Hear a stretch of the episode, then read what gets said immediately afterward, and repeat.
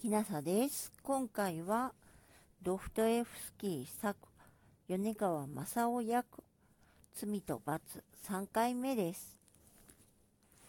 青年の通っていったあまり大きくない部屋は黄色い壁紙を張り詰めて窓に幾八かの銭葵を乗せシャンのカーテンをかけてあったが折しも夕日を受けてカッと明るく照らし出されていた。その時もきっとこんな風に日が差し込むに違いない。どうしたわけか思いがけなくこういう考えがラスコーリニコフの頭にひらめいた。彼はすばしこい視線を部屋の中にある一切のものに走らせて、できるだけ家の様子を研究し、記憶しようと努めた。しかし、部屋の中には何も取り立てて言うほどのものはなかった。家具類はひどく古びた黄色い木製品で、ぐっと曲がったもたれのある大きな長椅子と、その前に置かれた楕円形のテーブルと、窓と窓との間の壁に据えられた鏡付きの化粧台と、壁際の椅子数脚と、小鳥を持っているドイツ娘を描いた黄色い額入りの安っぽい絵。これが全部であった。片隅には見明かしが一つ大きからぬ製造の前で燃えている。全体がなかなか小ざっぱりとしてい。家具も床も艶の出るほど吹き込まれて何もかもテラテラ光っている。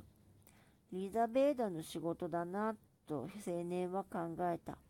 住まい全体どこを見てもチリッパ一つ見つからなかった。陰豪な年寄り御家のところはよくこんな風にきれいになってるものだって。とラスコンリニコフは腹の中で考え続け、次の小部屋へ通ずる戸口の前に垂らしたサラサのカーテンを好奇の念を抱きながら横目に見合った。そこには老婆の寝台とタンスが置いてあったが、彼はまだ一度もその中を覗いたことがなかった。以上二つの部屋が住まいの全部だった。で、御用はと老婆は部屋へ入るといかつい調子で尋ねた。そして客の顔をまともに見ようとして、さっきのように彼のまんまに突っ立った。七を持ってきたんですよ、これを。彼はポケットから古い平たい銀時計を出した。裏蓋には地球儀が描いてあって、鎖は手伝った。でも線の口がもう期限ですよ。おとといで1ヶ月経ったわけだから。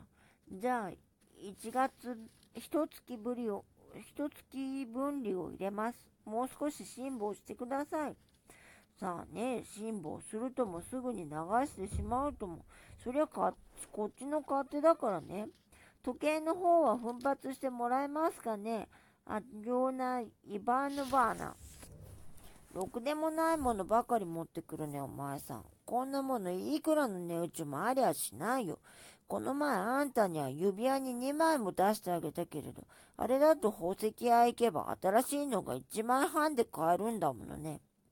4ルーブリばかり貸してくださいね。受け出しますよ、親父のだから。時期金が来るはずになってるんです。1ルーブル半、そして利子は天引き、それでよければ。1ルーブル半青年は叫んだ。どうともご勝手に、老婆はそう言って時計を突っ返した。青年はそれを受け取った。彼はすっかり向かっ腹を立てて、そのまま帰ろうと仕掛けたが、この上どこへ行くあてもなし。それにまだ他の用もあってきたのだと気がつき、すぐに思い返した。貸してもらおうと彼はぶっきらぼうに言った。ローバーポケットへ手を突っ込んで鍵を探りながらカーテンに仕切られた次の前へ行った。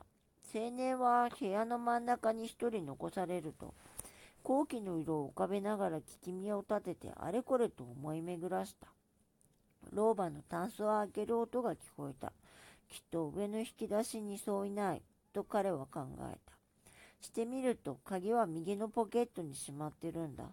みんな一束にして鉄の輪に通している。あの中に他のどれよりも3倍から大きいギザギザの葉をしたのが一つあるが、無論あれはタンスのじゃない。つまり何か他の手箱か、長持ちみたいなものがあるにそういない。ん？こいつは面白いぞ。長持ちには大抵あんな鍵がついているものだって。だが、これはまあ、なんという寂しいことだ。ローバー引っ返してきた。さてと、1ヶ月、10カペイカとして1ルーブル半で15カペイカ。一月分天引きしますよ。それから前の2ルーブリの口も同じ割で、もう20カペイカ差し引くと、都合みんなで35パペイカ。そこで今あの時計でお前さんの手に入るかね。1ルーブリ15カペイカになる感情ですよ。さあ受け取んなさい。で、それじゃ今度は1ルーブル15カペイカなんですか？あその通りですよ。青年は争おうともせず金を受け取った。彼はじっと老婆を見つめながら何か、まだ何か言うことかすることでもあるように急いで帰ろうともしなかった。もっともその用事が何であるのか自分でも知らないらしい様子だった。ことによるとね、アリオナイ・バーノバ、近いうちにもう一遍持ってくるかもしれませんよ。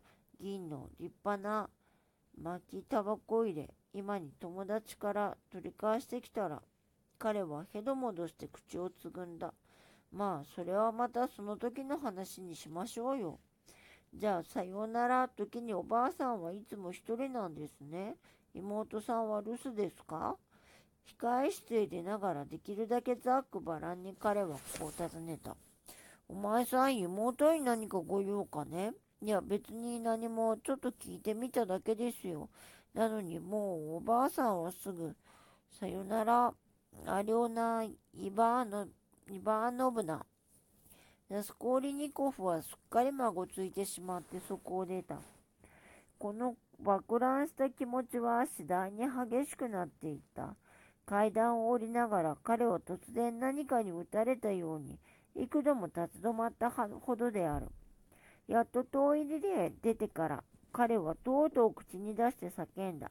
ああ、実になんという汚らわしいことだろう。一体一体俺が、いや、これはノンセンスだ。これは具にもつかぬことだと彼はきっぱり言い出した。まあ、こんな恐ろしい考えがよくも俺の頭に浮かんだものだ。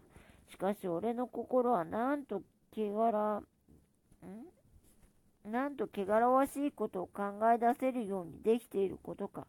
何よりも第一に汚らわしい、汚い。ああ、嫌だ、嫌だ。しかし俺は丸一月。けれど俺は、彼は言葉でも叫びでも自分の興奮を表すことができなかった。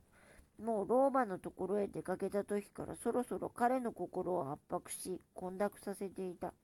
例えようもない剣王の像が今はものすごく大きな形に成長して、はっきりその正体を示してきたので、彼は悩ましさに身の置き場もないような気がした。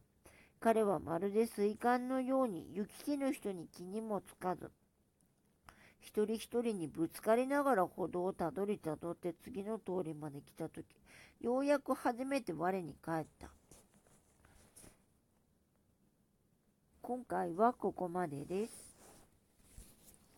ロフトエフスキー作米川正夫役罪と罰3回目でした。もしあなたが聞いていらっしゃるのが夜でしたらよく眠れますようにおやすみなさい。